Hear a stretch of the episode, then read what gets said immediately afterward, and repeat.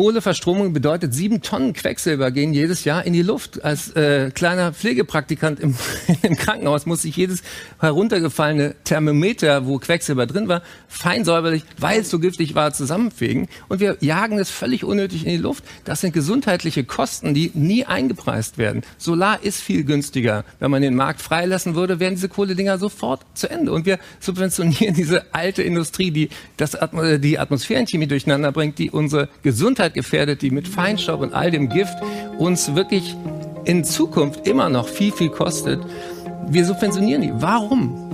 Oder mit der Jugend zu spielen? What? Der Komiker und Arzt Eckhard von Hirschhausen im Mai diesen Jahres bei Maischberger in der ARD und ich musste in dieser Woche nochmal an diesen O-Ton denken, denn die WHO hat gerade einen Bericht veröffentlicht, der eine ziemlich ähnliche Aussage hat.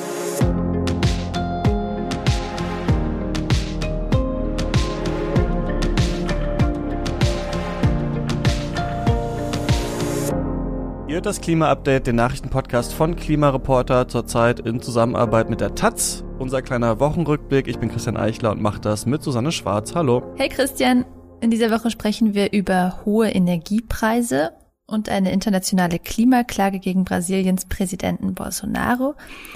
Aber los geht's mit diesem Zitat. Fossile Brennstoffe bringen uns um.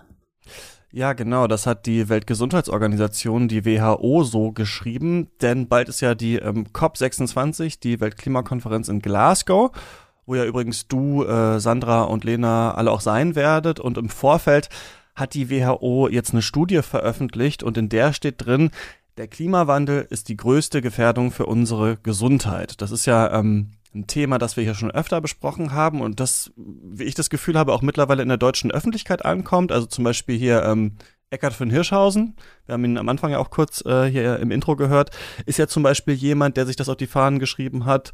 Von Karl Lauterbach, ähm, Gesundheitsexperte der SPD, hört man auch immer mal wieder was dazu.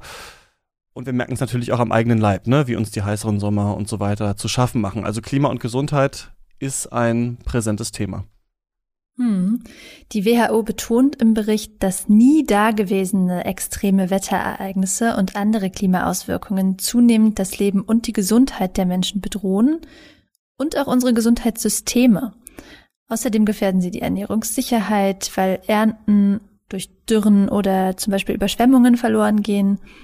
Und durch die steigenden Temperaturen breiten sich manche Krankheitserreger in mehr Regionen aus, also wo es zum Beispiel vorher zu kalt für die gewesen wäre. Ja, und immer mehr Menschen bekommen Ängste und Depressionen. Das heißt, es gibt auch Folgen für die psychische Gesundheit durch die Klimakrise.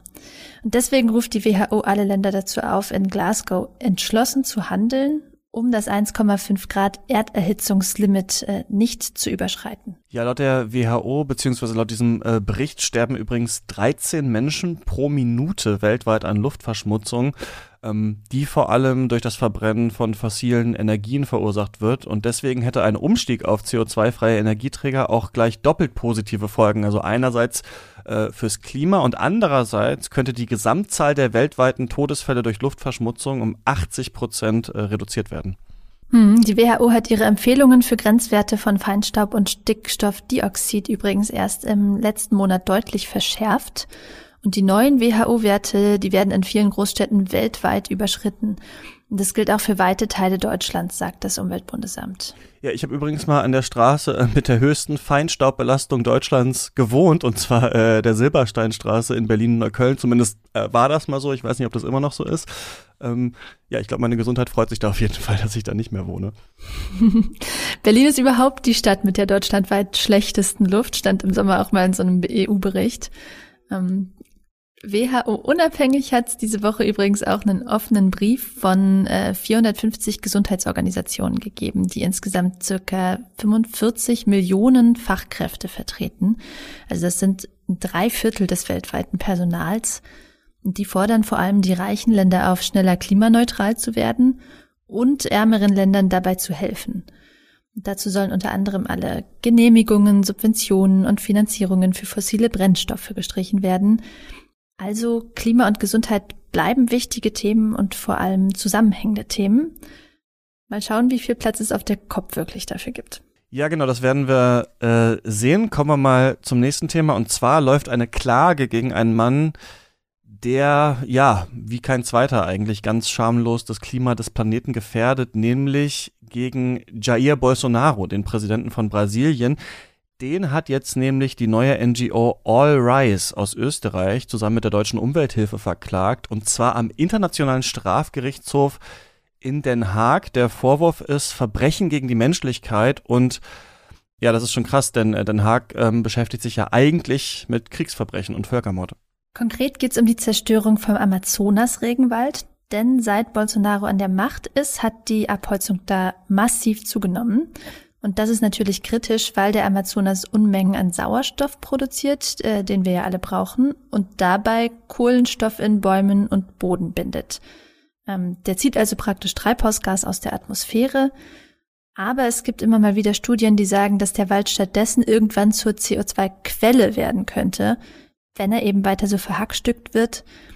Die Frage, die uns natürlich interessiert, ist, hat diese Klage überhaupt eine Chance vorm Internationalen Strafgerichtshof oder nicht? Und hier kommt wie so oft bei solchen Klagen das Thema Attribution ins Spiel. Also kann Bolsonaro überhaupt nachgewiesen werden, dass er schuld ist an einem gewissen Anteil an der Klimakrise? Die NGO All Rise sagt, ja, das können wir belegen. Die haben ein paar der weltweit führenden AttributionswissenschaftlerInnen mit im Team. Äh, Rupert Stewart Smith zum Beispiel aus Oxford, der sagt, dass Bolsonaro in seinen vier Jahren Amtszeit alleine schon für 1,7 Milliarden Tonnen CO2 verantwortlich ist. Also es geht hier übrigens, ähm, um das nochmal zu verstehen, nicht darum, wie viel CO2 jetzt äh, Brasilien produziert, sondern für wie viel ähm, Bolsonaros Regenwaldpolitik verantwortlich ist. Und das ist ja mega viel. Also der produziert alleine äh, durch die Rodung schon mehr als äh, Großbritannien zum Beispiel im ganzen Jahr. Das muss man sich mal vorstellen. Und ja, ich kann äh, persönlich nur sagen, ich finde diese Klage super, aber ich kann auch äh, Bolsonaro überhaupt nicht leiden, um das mal nett zu formulieren. Also ähm, wenn man mich fragt, ist das, was der macht, eine absolute Vollkatastrophe. Absolut, in allen Belangen, nicht nur beim Klimaschutz. Ähm, aber ob du Grund zur Freude haben wirst und die Klage durchgeht, das steht noch in den Sternen. Äh, die ist nämlich noch nicht mal angenommen worden. Und selbst wenn das klappt, kann es noch Monate oder Jahre dauern, bis da wirklich ein Ergebnis kommt.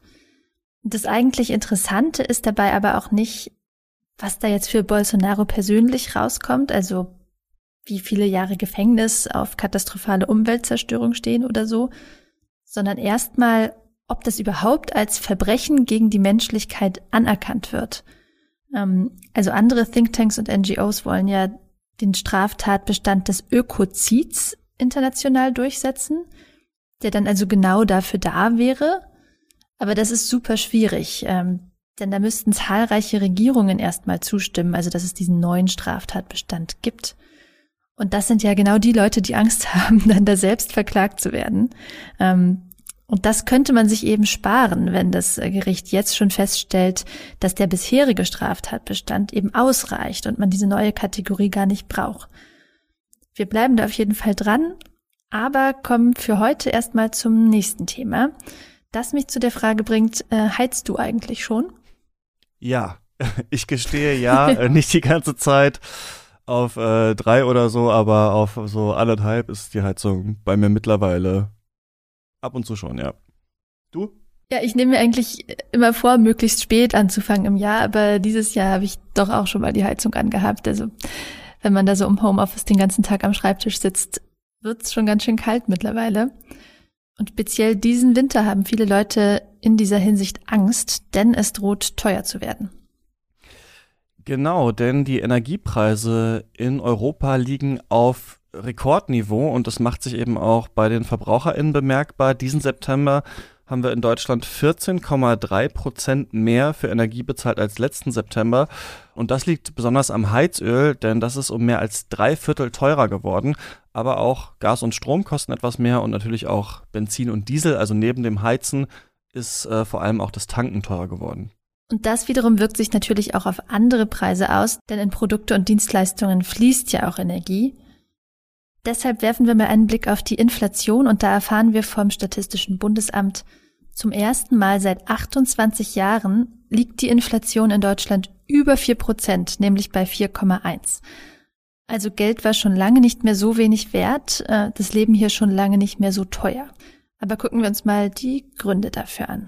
Ja, äh, Gründe im Plural ist schon mal das richtige Wort, denn es greifen hier ähm, mal wieder ganz verschiedene Dinge ineinander. Zum einen ist der Energiebedarf viel höher als im letzten Jahr, denn da lag ja auch die Wirtschaft ähm, durch die Lockdowns immer mal wieder brach. Was ja auch der Grund für die erfreuliche Senkung der Treibhausgasemissionen war. Genau, die aber eben äh, leider schon wieder ausgeglichen ist, ähm, eben durch die erhöhte Nachfrage. Und erhöhte Nachfrage heißt eben auch steigende Preise. Und speziell beim Gas vermuten KritikerInnen von Russlands Präsident Putin, dass seine Regierung die Lieferung absichtlich verknappt, um Druck aufzubauen, damit dann ähm, die Nord Stream 2 Pipeline in Deutschland endlich all ihre Genehmigungen bekommt, damit Russland auch über die Gas nach Deutschland äh, transportieren kann.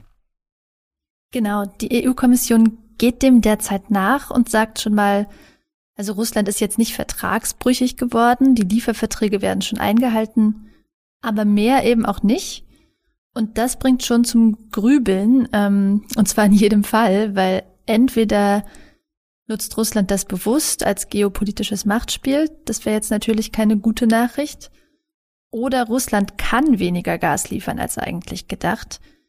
Weil ansonsten wäre ja für Russland gerade der perfekte Zeitpunkt eigentlich, um bei diesem hohen Preisniveau jetzt ganz viel Gas zu verkaufen. Auch das wäre, sagen wir mal, interessant. Ja, das waren jetzt erstmal die ähm, Ausnahmeeffekte sozusagen, aber in Deutschland kommt auch noch eine sozusagen reguläre Entwicklung dazu. Hier ist ja ein gewisser ähm, Preisanstieg für fossile Energien nicht ganz überraschend, denn seit Januar gibt's ja den nationalen CO2-Preis, den Deutschland ja zusätzlich zum europäischen Emissionshandel eingeführt hat, weil der ja nur für Energiesektor und Industrie gilt. Also wenn wir, bevor es den CO2-Preis in Deutschland gab, unsere Wohnung geheizt oder unser Auto getankt haben mit Öl oder Gas, dann haben wir davor nichts für den Klimaeffekt bezahlt und jetzt eben schon, nämlich 25 Euro pro Tonne CO2. Äh, zur Einordnung, das macht zum Beispiel 7 Cent pro Liter Benzin. Ja, äh, wir reden hier also über einen Mix aus Effekten, die teilweise mit Klimapolitik zu tun haben, aber teilweise auch nicht oder fast mit dem Gegenteil sogar könnte man sagen.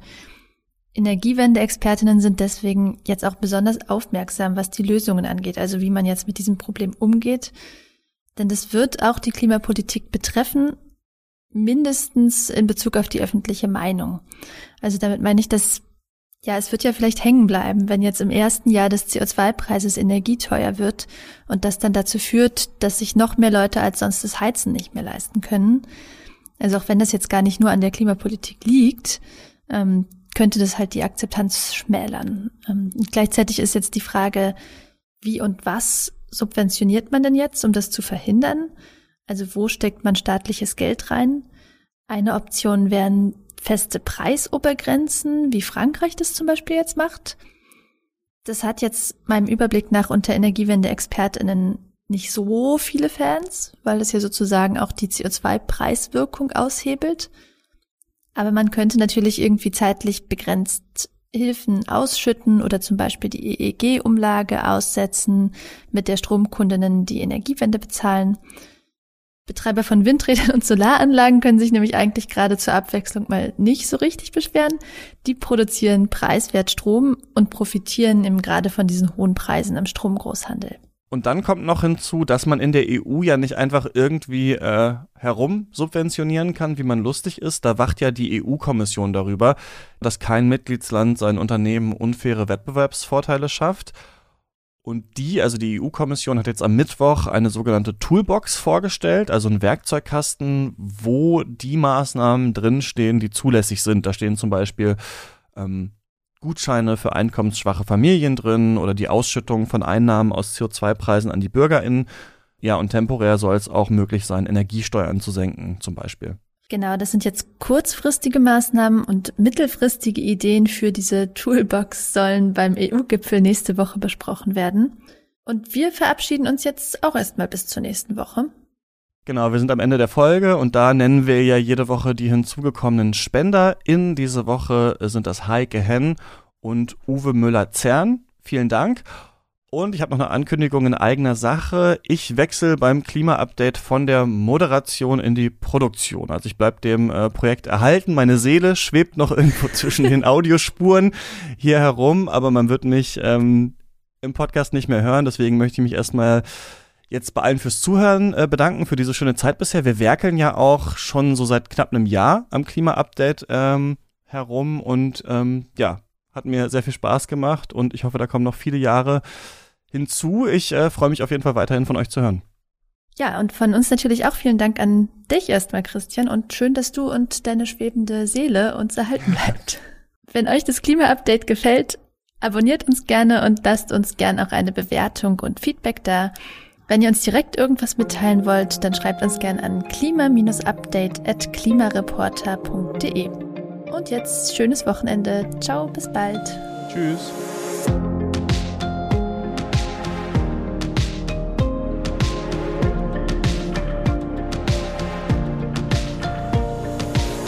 Das Klima-Update ist ein Projekt des Klimawissen e.V., zurzeit in Zusammenarbeit mit der Taz. Es wird im Wechsel produziert und moderiert von Christian Eichler, Sandra Kirchner, Susanne Schwarz und Lena Wirbar. Dieses Projekt wird erst durch eure Spenden möglich. Wenn ihr euch vorstellen könntet, uns finanziell zu unterstützen, dann klickt gern auf den Spendenlink in der Podcast-Beschreibung.